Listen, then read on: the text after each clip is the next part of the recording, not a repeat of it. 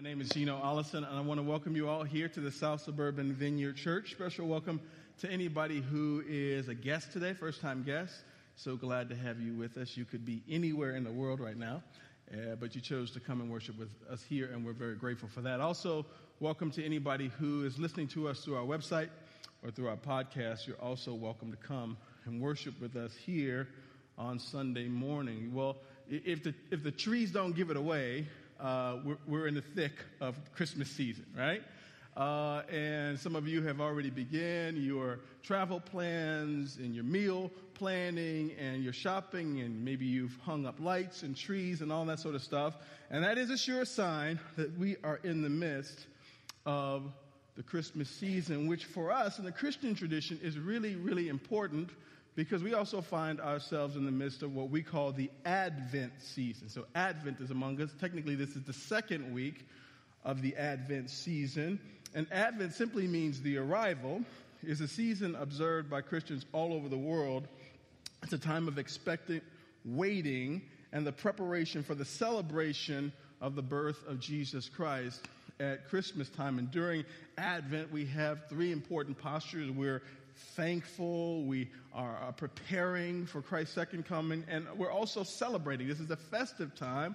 This isn't a time for mourning, but it's a time of celebration because we know that Christ's presence, the Spirit of God, is among us here today. And I'll just tell you, as a young preacher, I used to dread the holiday season, not because I didn't like the holidays, but because I'd have to preach Christmas messages, right?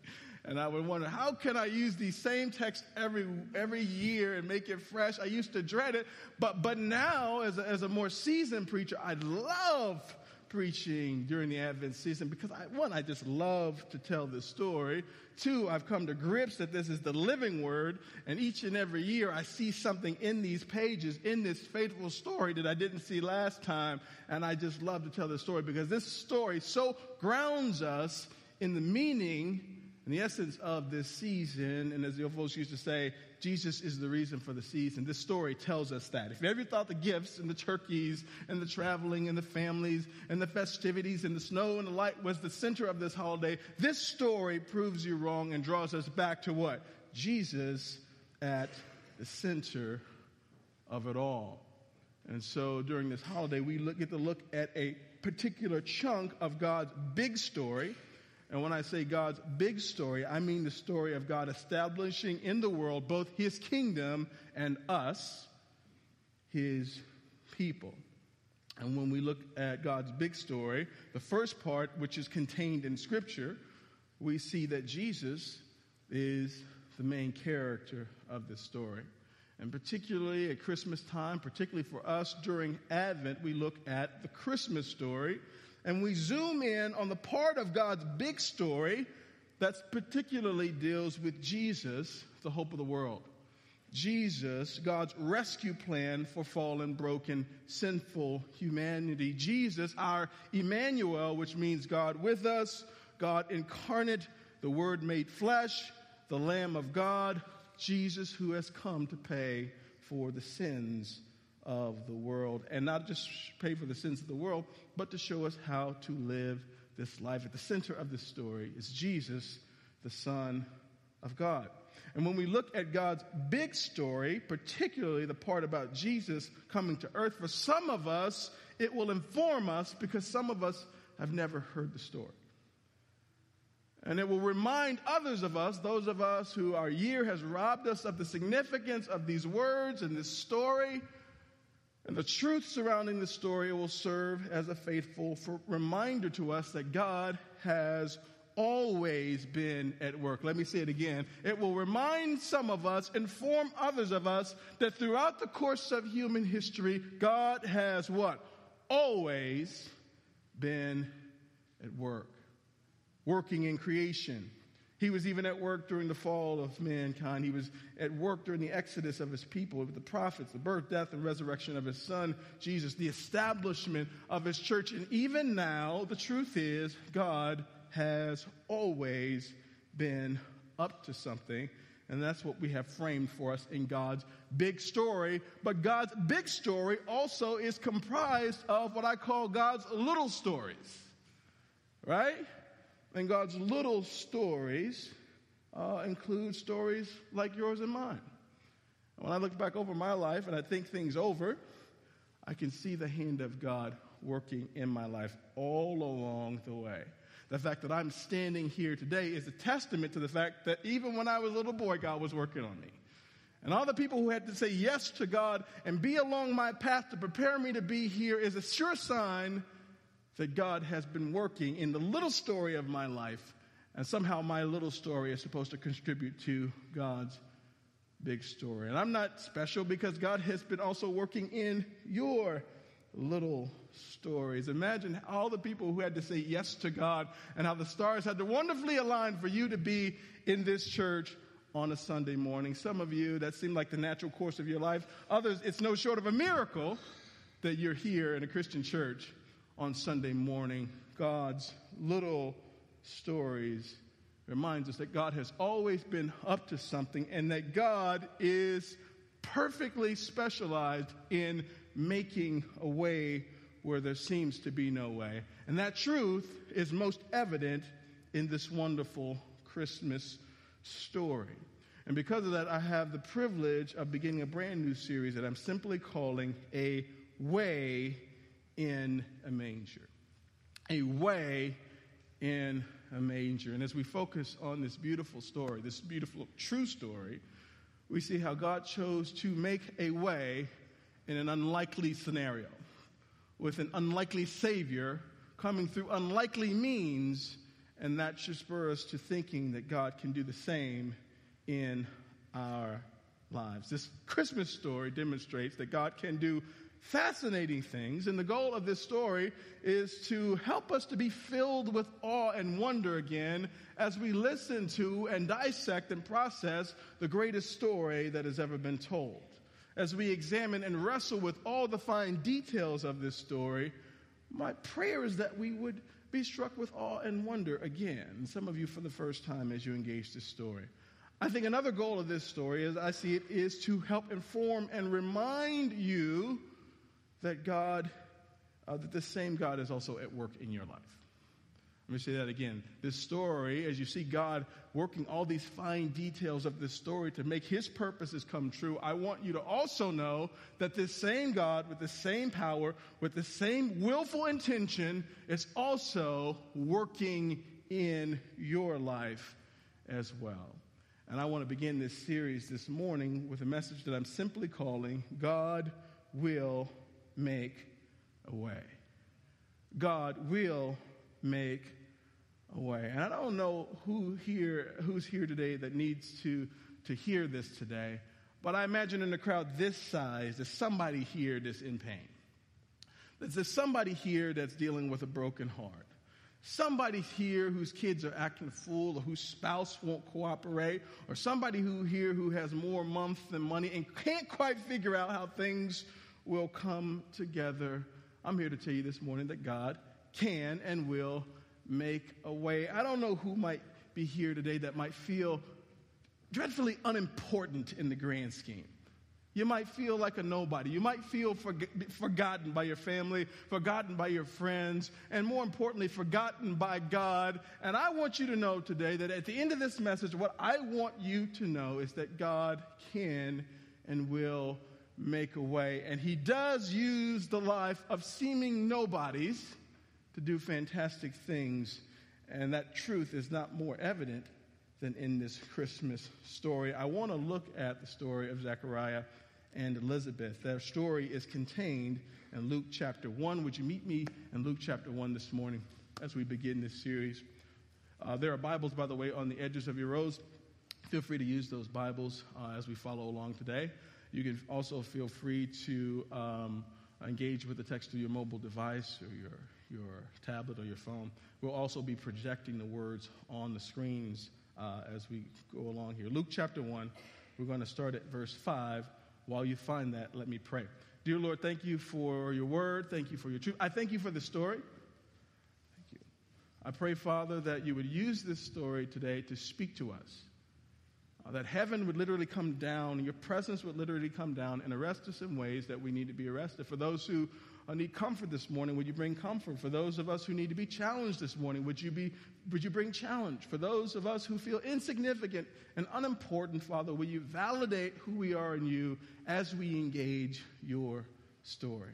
Father, for those of us who are struggling and, in the darkness today, Father, I pray that you would bring your hope and your light.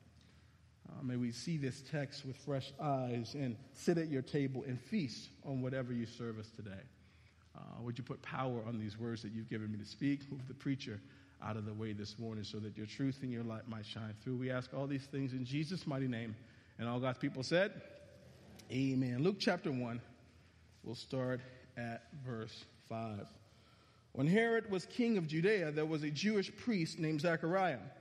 He was a member of the priestly order of Abijah, and his wife Elizabeth was also from the priestly line of Aaron.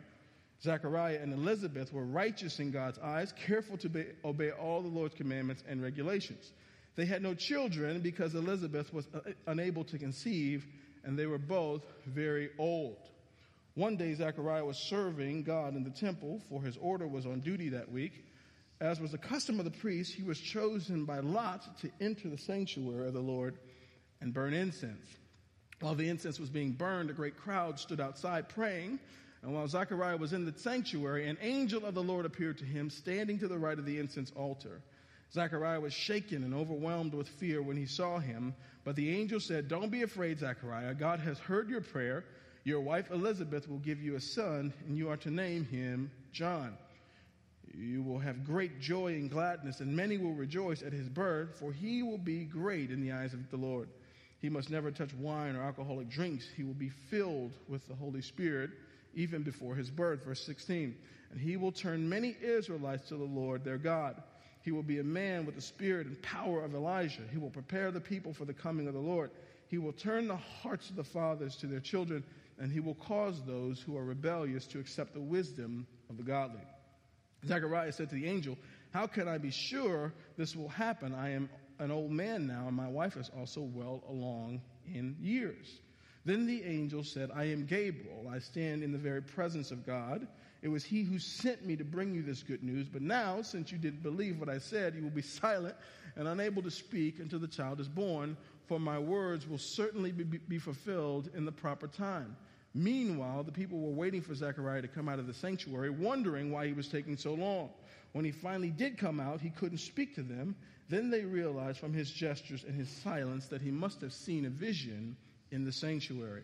When Zechariah's week of service in the temple was over, he returned home. Soon afterward, his wife Elizabeth became pregnant and went into seclusion for five months. How kind the Lord is, she exclaimed. He has taken away my disgrace of having no children. We'll skip down to verse 50, 57. When it was time for Elizabeth's baby to be born, she gave birth to a son. And when her neighbors and relatives heard that the Lord had been very merciful to her, everyone rejoiced with her. When the baby was eight days old, they all came for the circumcision ceremony. They wanted to name him Zechariah after his father, but Elizabeth said, No, his name is John. What? They exclaimed. There's no one in all of your family by that name. So they used gestures to ask the baby's father what he wanted to name him. He motioned for a writing tablet, and to everyone's surprise, he wrote, His name is John. Instantly, Zechariah could speak again and he began praising God. Awe fell upon the whole neighborhood, and the news of what had happened spread throughout the Judean hills. Everyone who heard about it reflected on these events and asked, What will this child turn out to be? For the hand of the Lord was surely upon him in a special way. Well, this is one of my favorite segments of the Christmas story, and it, to me, it's a, it's a fascinating story.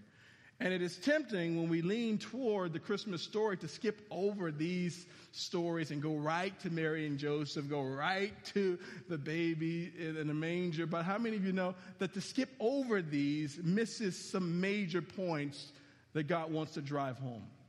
Uh, to skip over this faithful story of this faithful man and this faithful woman who would give birth to a faithful son who would prepare the way for Jesus to come robs us of some of the richness of this Christmas story. I don't know about you, but when I look at the Christmas story, when I look at the stories of the Bible, I don't really relate well to Jesus. I don't see myself in him, right? I look up to him. But when I look at this story, I can see myself in Zechariah and Elizabeth. I can relate to them. I look at an average Joe and an average Jane, and I see what faithfulness qualifies us for. I see that God isn't looking for impressive men and women. God isn't looking at the things uh, and qualities that the world looks at. He looks at just average Joes and Janes, and I don't mean to insult you by saying that, but most of you are just average. There's nothing wrong with being average. And I look in the mirror, I say, God, if God can work with Zechariah and Elizabeth, he can work with, surely he can work with me. Do something special with them. Surely he can do something special with me. The fascinating story. I'm drawn to this in ways that I'm not drawn to other texts. It's an eternal example of how God works and maneuvers with his servants. And it's a fitting, fitting example of how God will make a way. There's five observations that I want to draw out this morning, particularly as I make the case that God will make a way. Um, and so it's not just contained to this story, but I want you to see how God is also working and how God could also work in your own stories, particularly wherever you are right now. Five observations. I'll begin with this one. The first is that God can work in the dark. God can work in the dark. He will work in the dark. He often does work in the dark. And again, I don't know who needs to hear this this morning, but God does some of his best work in the dark. And we're tempted when we're surrounded by darkness to bring God down to our level because the first thing we do when we need to work is we go and turn the light on, right? I don't know about you, but when the first thing I do when I go into my office, I don't like it too bright, so I don't turn on the, you know, the fluorescent lights. I go and turn on my lamps because I need to see my way around. I don't work real good in the dark. I need to see my computer. I need to see my phone. I need to see my stuff. So some of us, when we're shrouded in darkness and we can't see which way is up, we assume that God can't work when the lights are out. Just because it's dark from my vantage point that maybe God has just decided to chill out and hang out until the lights come on. No, no, no, no, no. God does his best work. His best work in the dark. You said, Preacher, what does darkness have to do with this text? I'm glad you asked. Verse 5 When Herod was king of Judea, there was a Jewish priest named Zechariah. Luke is setting the stage for us. He's giving us helpful context, and that context for us is when Herod was king. Now, the original audience that this was written to lived in this context, understood what was going on in the news and in the day and with the government, and all they needed to know was Herod was king during this, and that would have set the stage for them right away. It would have provided context. Like if somebody said during the Depression and went into talking to his story, you would, you, you would have some context because you understand what was happening around that time. Or during the Nixon administration or during the Trump administration, some of us will go, okay, those were, okay, now I know what's happening. I, I have something, a box to contain this story. And so when Herod was king of Judea, is a signal that these were not good times because I don't know how to put this nicely. Herod was a whole fool. My sister used that expression because some people having bouts of foolishness uh, they're having lapsing good, of good judgment. But when somebody's really out there, my sister said, that boy is a whole fool. There's no hope for him, right? And Herod is a, is a first class clown of a king. He's not a leader, he's just in charge. He's insecure, he's vindictive, he's brutal, he's immature, he's childish and he crushes with his power. He, he uses his influence and his might and the throne to get at his own purposes and for his own benefit. One historian says, as long as Herod lived, no woman's honor was safe and no man's life was secure. He was a terrible king. And so this would have been to the people living at that time the darkest and most evil days that folks at the time would have known when Herod was king. And some of you might look around at the government we have right now and the things that are happening in the world, and you might say, man, these are some dark, dark times. But it wasn't just dark in the world around them, it was dark in their own personal life. Verse 6 tells us Zechariah and Elizabeth were righteous in God's eyes, careful to obey the Lord's commandments and regulations, but they had no children because Elizabeth was unable to conceive, and they were both very old. And so in their personal life, things were dark. In the ancient world, if you didn't have children, it was perceived to be a sign uh, that, that you had angered God and that God wasn't unhappy with you. And so people, particularly women who didn't have children, men who didn't have sons, uh, it was a shameful condition. It was a shameful state. Not to mention, as you grew old, there was nobody to take care of you. There was nobody to carry on the family name. There was nobody to, you know, do the things that parents would expect of their children. So it was a personally dark time. And so this matters in this story, but especially matters to us because some of you are living in the darkness that is not of your own cho- choosing.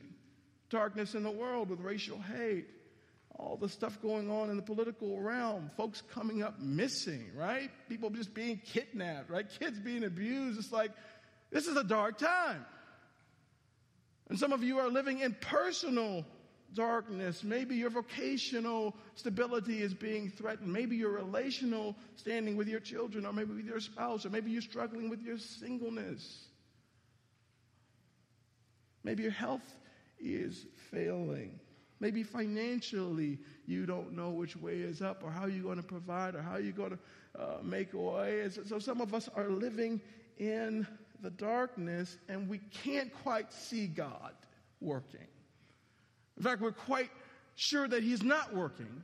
And if He's working, you're absolutely certain that He's working against you and not for you. But if the story illustrates anything, if there's any hope to grab onto, is that God is still working in the dark. God is working in the dark. Second thing I see in this story is that God is in control. God is in control. Now, I'll admit that that at times is both comforting and maddening all at the same time. God is in control can be comforting and maddening depending on the day, depending on the circumstance. Because sometimes I'm thinking, God, if you're in control, if you're actually running this, this is a mess. We need to get somebody else. I know that seems very un- irreverent, but I feel like I have permission to be honest with you today. God, if you're running this, if you're orchestrating this, you don't, you don't seem qualified to run things.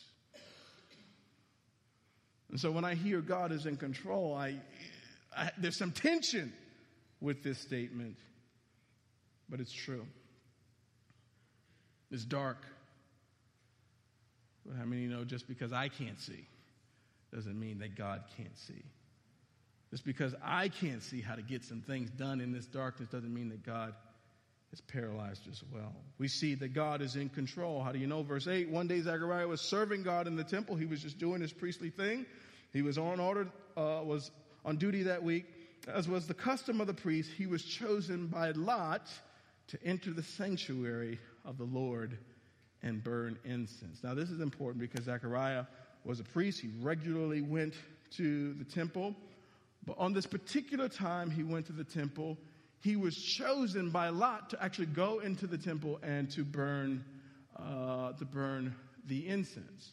Now, this is important because they, they cast lots, or some of us say roll dice or drew straws in order to figure out which of the priests would go in and do this really important duty, right? This, this important duty is important, significant for Zechariah because while he was in there, he had this visitation from this angel, right? So it's significant that he was chosen, right? And so some of us, when we think about dice or drawing straws to see who does something, we think about chance. We, we, think, about, we think about luck, right? Well, in the ancient world, they believed, particularly these priests, knew that the divine was had his hands on those dice. God was somehow influencing whose straw was, you know, which die, as the die was cast. It was God influencing which way things would go. And so this is God's intervention. On top of that, there's one temple, but thousands of priests. Just one temple, but thousands of priests. One conservative estimate is something like 20,000 priests, right? So what are the odds? What are the odds? that Zechariah would have his opportunity to go in. What are the odds that as the lots, the lots were cast, that Zechariah would pull the winning straw? And so, given this truth that we now know, this is like a once in a lifetime opportunity. The chances of being selected in your lifetime to go into the temple and burn incense are rare and many priests never ever got the chance to go in. But in the midst of the darkness, God was at work in Zechariah's life. I was struck by this detail in a way that I wasn't that I hadn't been struck, struck by it as I encountered this text in previous years. And I just thought about the fact that some of us are dealing with impossible situations impossible situations where there's virtually no chance of things turning around. In fact, the chances are pointing toward things getting worse. And some of us are wrestling with our identity, and some of us are having crises in every realm of our life, and, and the, the way things are going, the trajectory looks like it's going down. And for things to turn around would be an absolute long shot. Or maybe God has promised you some things, or maybe words have been spoken over you, and the circumstances of your life and the odds of things happening, the odds of things turning around are slim to none. But we are reminded that even in the dark, God is in control. And that God is pulling the strings. The third observation I see is that God answers prayer. While He works in the dark, while He's in control, God answers prayer. And much like that statement, God is in control, some of us get tense when you hear this sentence. Some of us are at odds with this statement because your personal experience doesn't seem to bear this out. You said, I prayed dozens of prayers, hundreds of prayers, thousands of prayers, and I have gotten no answer at all. How many, how many of you know that uh, uh, Christians kind of need training on prayer? Right? I don't know about you as a young, young man and as an immature Christian, I just felt like prayer was just going to God, telling him what I want. Just kind of like a child. Go up to dad, hey, dad, I want some juice. Hey, I want that toy. Hey, I want a Beyblade make that happen for me. And your parents are particularly benevolent, they'll just kind of give it to you. And so you say, oh, that's a cool kind of system. Maybe I'll try that with God. Hey, God, I want this. Hey, God, I want that. Hey, crickets. Nothing. And so you might conclude that prayer doesn't work or that God does not answer prayer. When I look at a passage of scripture in Matthew chapter 16 where Jesus is actually teaching his disciples to pray, he says this to them When you pray, don't babble on and on as the Gentiles do. They think their prayers are answered merely by repeating their words again and again. Don't be like them, for your Father knows exactly what you need even before you ask Him. He continues, Pray like this Our Father in heaven, may your name be kept holy. May your kingdom come soon. May your will be done on earth as in heaven. Now, I'm struck that Jesus didn't say, hey, if you really want me to answer your prayer, you got to say, pretty, pretty, pretty please. You got to get on your knees just like so. You got to put some good mood music on in the background, and then I'll answer your prayer. When he's instructing us how to pray, he says, make sure you lead with this God, may your kingdom come, and may your will be done. If you need me to unpack that a little bit, basically, God is saying, when you pray, pray that my purposes will be fulfilled. Pray that in as much as it involves you, that my kingdom will come and that my will be done. And so this is my posture when I praise and was just like rolling out my wish list and saying, God, I want this, I want this, I want this, I want that. It is like, Lord, I want all this stuff if, if this is your will. I want all this stuff if your will will be done and your kingdom will come through these requests. If not, Lord, feel free to just tell me no. And how many of you know to, to posture yourself with thy kingdom come, thy will be done. If this coats or informs, or if this is the undercurrent beneath your prayers, it one radically changes how you pray. It radically changes what you pray for, and it radically impacts your response to whatever answer you get.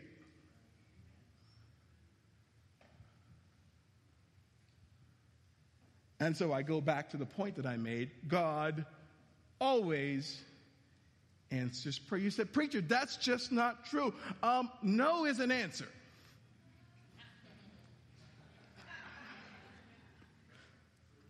Go up to my mom and say, Mom, can we have some candy? Mom just didn't even look at me, just keep doing it. Or maybe she didn't hear me to go over to her other ear. Mom, can we have some candy? She didn't even look down. And as a young man, I thought, my mother didn't answer me. But as an older person with four kids who's always calling my name, always asking me for something, she gave me an answer. It was silent. But after five or six seconds, you get the picture. Just walk away. No candy's happening now. In the same way, God always answers prayer. He always answers prayer. Let's continue with the story. While Zechariah was in the sanctuary, an angel of the Lord appeared to him standing to the right of the incense altar. Zechariah was shaken and overwhelmed with fear when he saw him, but the angel said, Don't be afraid, Zechariah. God has heard your prayer. Your wife Elizabeth will give you a son, and you are to name him John. Now, I used to think years ago that the angel was saying, God has answered your prayers for a son. Um, and I think some of the commentary writers and some of the scholars are actually torn on this, but the more I dig into this, um, the more I think that that's not exactly what's being said here. Um, in fact, as I researched this, the God give me a son prayer might have been a prayer that Zechariah played years ago, but he's, he's up in age right now, right? Some translations say, God has heard your prayer, and your wife Elizabeth will give you a son, and you are to name him John, which suggests that the prayers that is being answered isn't necessarily like what, what we might, might naturally assume is that this barren couple with no kids who desperately want kids, perhaps long ago, like their prayers have been answered for a son. But, but, but something tells me that this prayer had more to do with like God's kingdom coming than like, give me a son. Again, more context. We're, we're at a unique, like, like place in history here. We've just left the Old Testament. We've entered the New Testament. And there's been 400 years, some 400 years of silence where God hasn't spoke to the prophets, God hasn't spoke to anybody, and God's people for 400 years have gone without his voice, gone without his guidance, and, and the enemies of God and the enemies of God's people have just had a field day as the people just wonder where is God. Now they're left with prophecies 400 years ago that the kingdom would come and that God would establish his rule and reign, and God would reestablish his people and take care of his people. And so the faithful men and women, particularly the priests like Zechariah, would pray almost daily, Lord, Lord, when will you come? When will you pierce this darkness? When will you speak to us again? When are you going to bring the hope? The wonderful counselor, the mighty God that the prophet spoke of, when is that coming? May that come. Rescue us. Establish your people again, Lord. This, this, I believe, is the prayer that has been answered. It just so happens, it just so happens that that prayer would be wrapped up in a Savior. It just so happens that all the little stories surrounding what would have to fall into place in order to make that happen would also begin to unfold at this particular moment.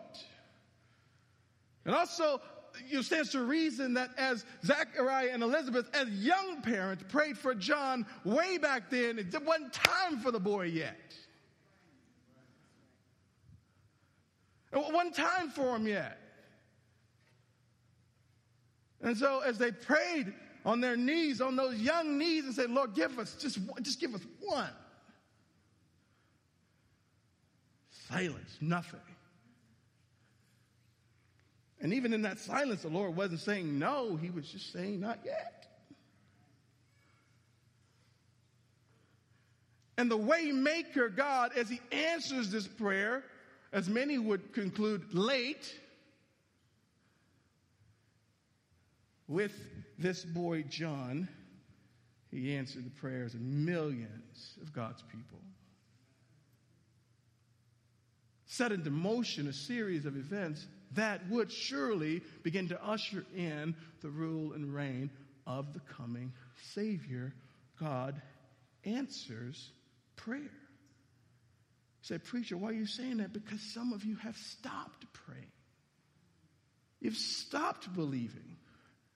You've done as the child does, folds his arms, crosses his arms, pouts his lips, and said, Well, if you won't give me what I asked for, I just won't talk to you. If you won't answer me, then what is the use of me talking to you? Thought you said you'd give me the desires of my heart. I thought you said if we ask, we shall receive, but you forgot the according to my will. You forgot the heart posture of, Lord, may your kingdom come in as much as it involves me. The implications of which are, Lord, if there's anything I ask for that is not accordance with your will, just don't give it to me. If there's anything that I'm asking for that seems good, that seems right, but would end up being the noose around my neck or might cause an unhelpful diversion from your plans and your purposes, Lord, don't give it to me. Now, you don't need to tell the Lord that because He simply won't give it to you. But, but the heart posture is what's important.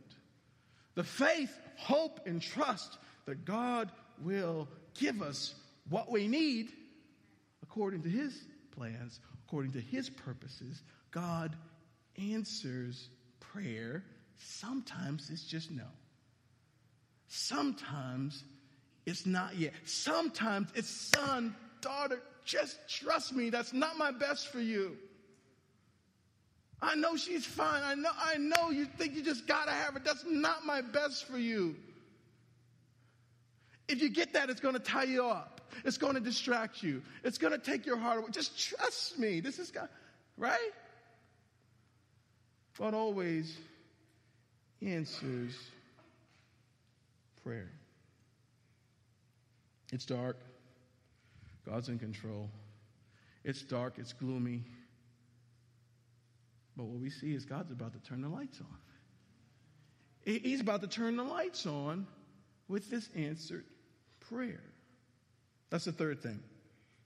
Fourth thing is that God deals with our doubt. God deals with our doubt. Now, this is important because I've come to discover that doubt is really dangerous, right? It's super common, but, but it's really dangerous when we put this all together. When we uh, acknowledge our need to trust and rest in the goodness of God, rest in that God's in control, rest in the fact that God's plans are good, and that God is up to something, and that God will make a way according to his will, and that his, he will establish his kingdom. Doubt is dangerous. It'll eat our lunch. And I have to be careful how I speak about doubt because, on the one hand, I want to always say that you serve a God that can handle your doubt. I don't know if you grew up like me, like we, we were sort of coached out of expressing our doubt. No, no, no, no, don't, don't, don't claim anything. No, my arm's broken. It's broken. Look, it's hanging off. I'm not claiming anything. I'm saying my arm's broke. I'm broke. Don't, don't say you're broke. Don't claim it. You, you know, no, I just, I don't have any money. They're about to shut my lights off. I'm, I'm not claiming anything. I'm just saying I checked my account. There's nothing in there. I owe them, actually. We were just sort of coached to just pretend to be okay. We were sort of just coached when we come across a curious passage of scripture, say, that doesn't, that doesn't make any sense to me. And so as a youngster, we internalized that doubt was something that we had to just stuff. And that you would disrupt God's fragile peace if you darkened his door with a question about your misunderstanding, or if you wrestled with, you know, faith, or, or, right? And so I'm just careful to say, guess what? God's a big boy. He's pretty secure in his godness. He can handle our doubts. On the other hand, though, don't get too cozy with doubt. Because it will, it's a robber. It's a thief. It can ruin the very things that you need in order to take God at His word and to trust Him, and that is faith and hope faith in things that you can't see yet because of the darkness, hope in the certain future that will come about as spoken by God, right? He's a God that keeps his promises, though it may seem delayed, though it's dark and you can't quite see it. Hope says it's coming. He said it, it's coming, right? Doubt neutralizes both of those. Doubt chops both of those down and here we see Zechariah, faithful priest, godly man. Doubt. Verse 18 Zechariah said to the angel, Hey, that's cool and everything. I'm going to let you finish. But how can I be sure this will happen? Zach said, I'm an old man. And not to speak bad about Elizabeth, she no spring chicken either. So I don't know about this. Sounds good, but I, I don't know about this. He's doubting. And God deals with our doubt because doubt can complicate our partnership with God's plan. I say that again. Doubt can complicate our partnership with God's plan. I mean, you know, the zeal and fervor which, with, with which you, you, we live our lives, particularly for God, depends on the degree to which we trust and hope and have faith in God. I say it again. The fervor, zeal, and zest for which we lean into life, particularly God's plan for us, heavily relies on the degree to which we trust God. We have faith in God. We hope in His Word. We hope in His promise. We hope in His ability to do what He says He will do, no matter what the circumstances look like.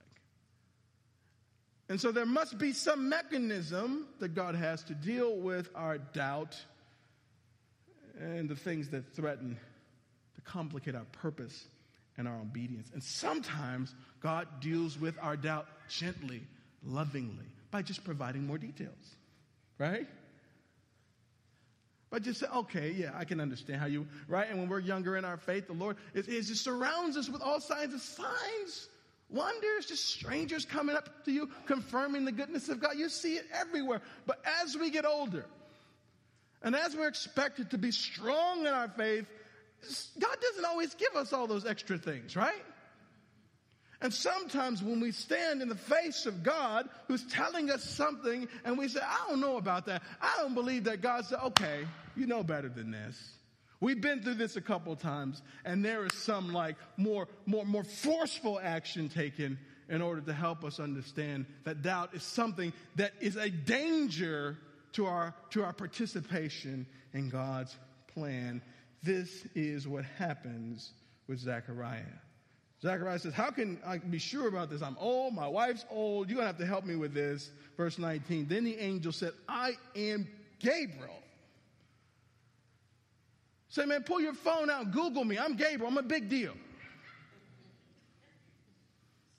God wasn't messing around. Like he sent one of the big dogs to come talk to you. Trust me, dude, I'm the real deal. I stand in the very presence of God. It was he who sent me to bring you this good news. But now, since you didn't believe what I said, you will be silent and unable to speak until the child is born, for my words will certainly be fulfilled at the proper time. Gabriel, Gabriel took that personally, didn't he? It seems like he's has feelings a little bit about this, right? He's coming to represent God. Here's what Gabriel also knows this is a high stakes assignment. High stakes assignment. Brother, brother, 20,000 other priests didn't get chosen for this assignment, and you doubt me? We're having some back and forth right now? He said, This is a high stakes assignment. I need you to know that the very presence and the word of God is before you right now. And so you will not speak until you see this. If I were to paraphrase, the, the, the, the angel said, well, well, just shut up and watch me work. Get somewhere and be quiet. And all you'll be able to do is watch the glorious unfolding of what I just spoke to you. And some of you need to wrestle with this particular point right now because it is your doubt that is eating your lunch. It is your doubt that's got you complacent. It's your doubt that's got you on the sidelines. It's your doubt that got you coming to church once a month, withdrawing your resources, withdrawing your energy toward the things of God. It is your doubt. You got comfortable with it. You've snuggled up with it.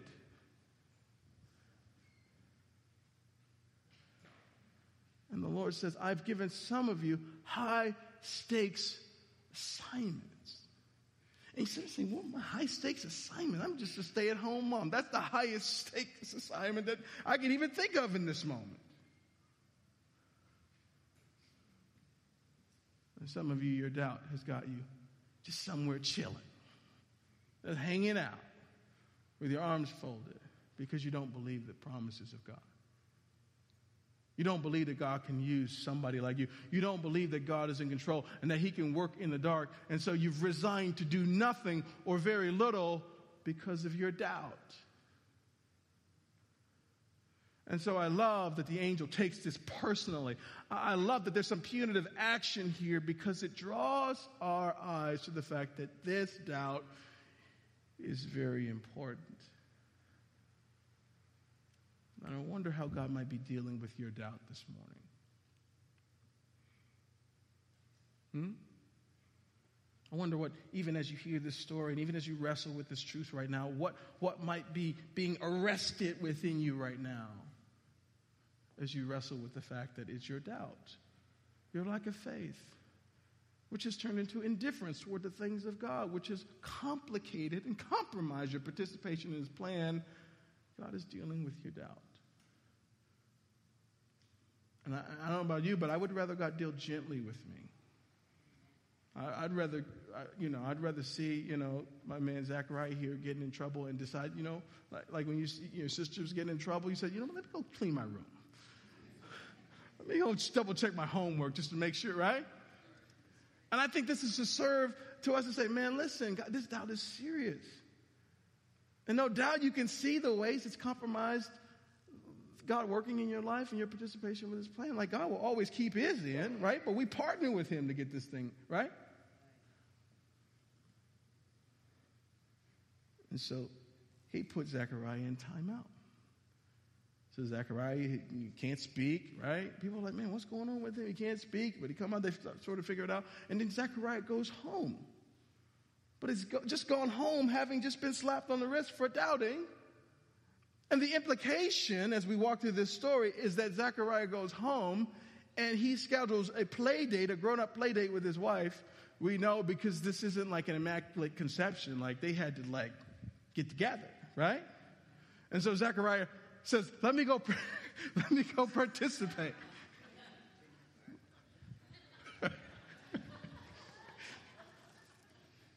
That's in here, man. You got to read between the lines. It's in there.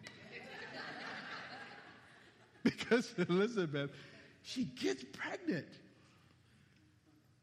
Zechariah can't speak, but he communicated somehow that things need to be set into motion. And she gets pregnant, which brings me to my fifth and final point, and that is this God will always come through. You know, you know, God will always come through. And so, again, unless you have eyes to see it, this kind of rings out like God is in control. It can seem trite. It can seem like, well, that's what the preacher's supposed to say. This sort of rings out like God answers prayer. Like it seems trite. It seems like what, right? But when we put this all together, this rings true when we say God always comes through.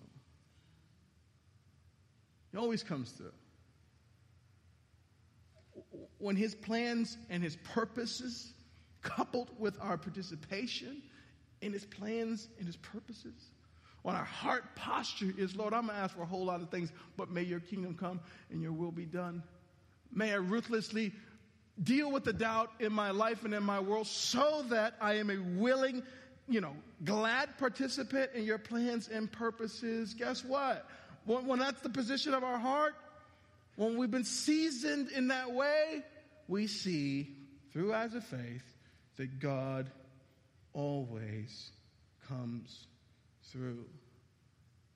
Verse 24 Soon after his wife Elizabeth became pregnant and went into seclusion for five months, she says, How kind of the Lord, how kind the Lord is. He has taken away my disgrace of having no children.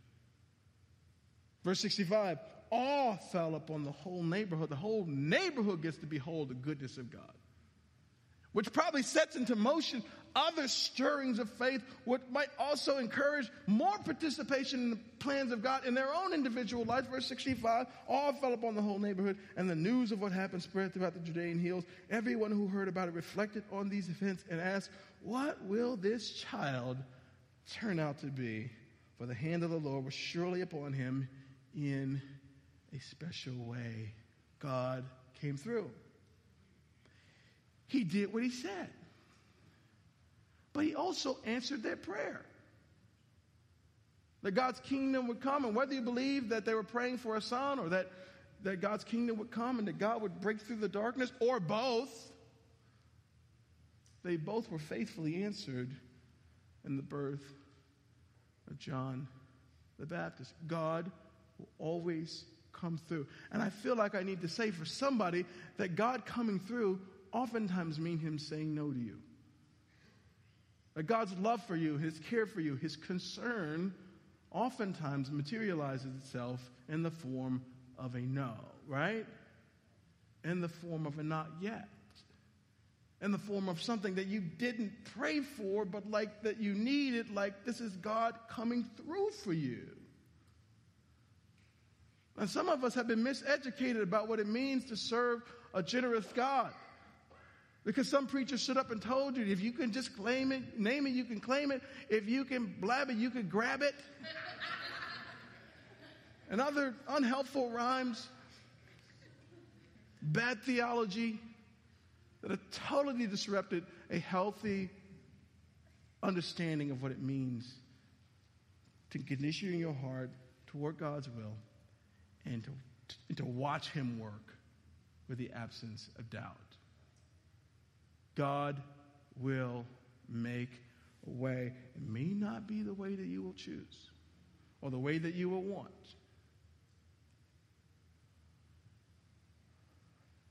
And, and listen, this is just one piece of the puzzle.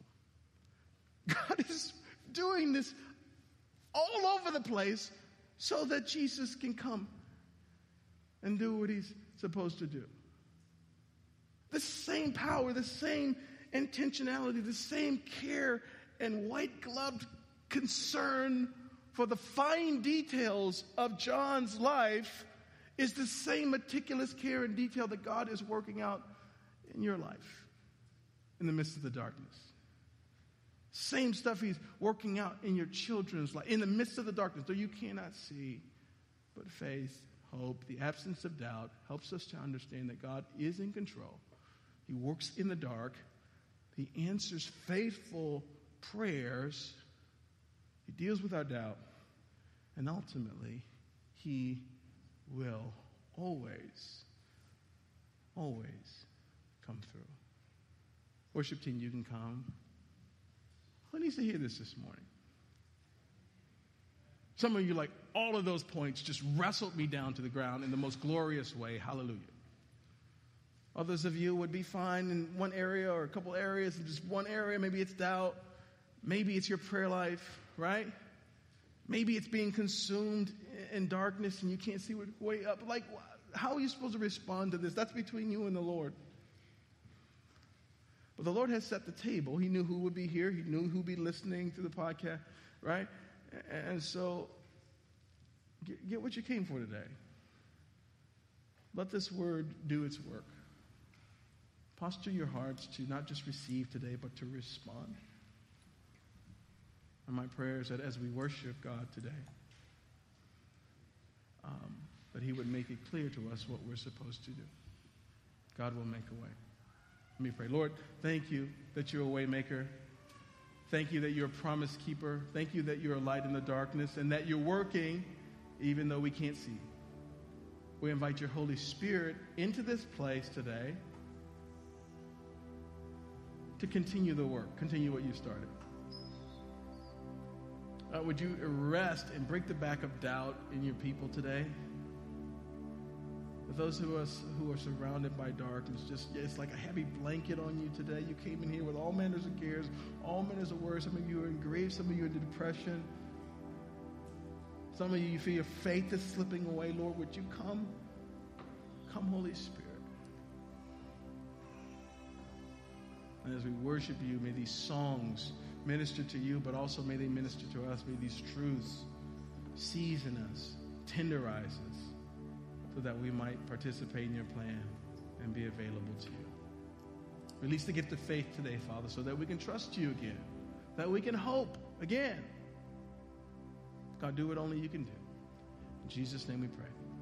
All God's people said, Amen.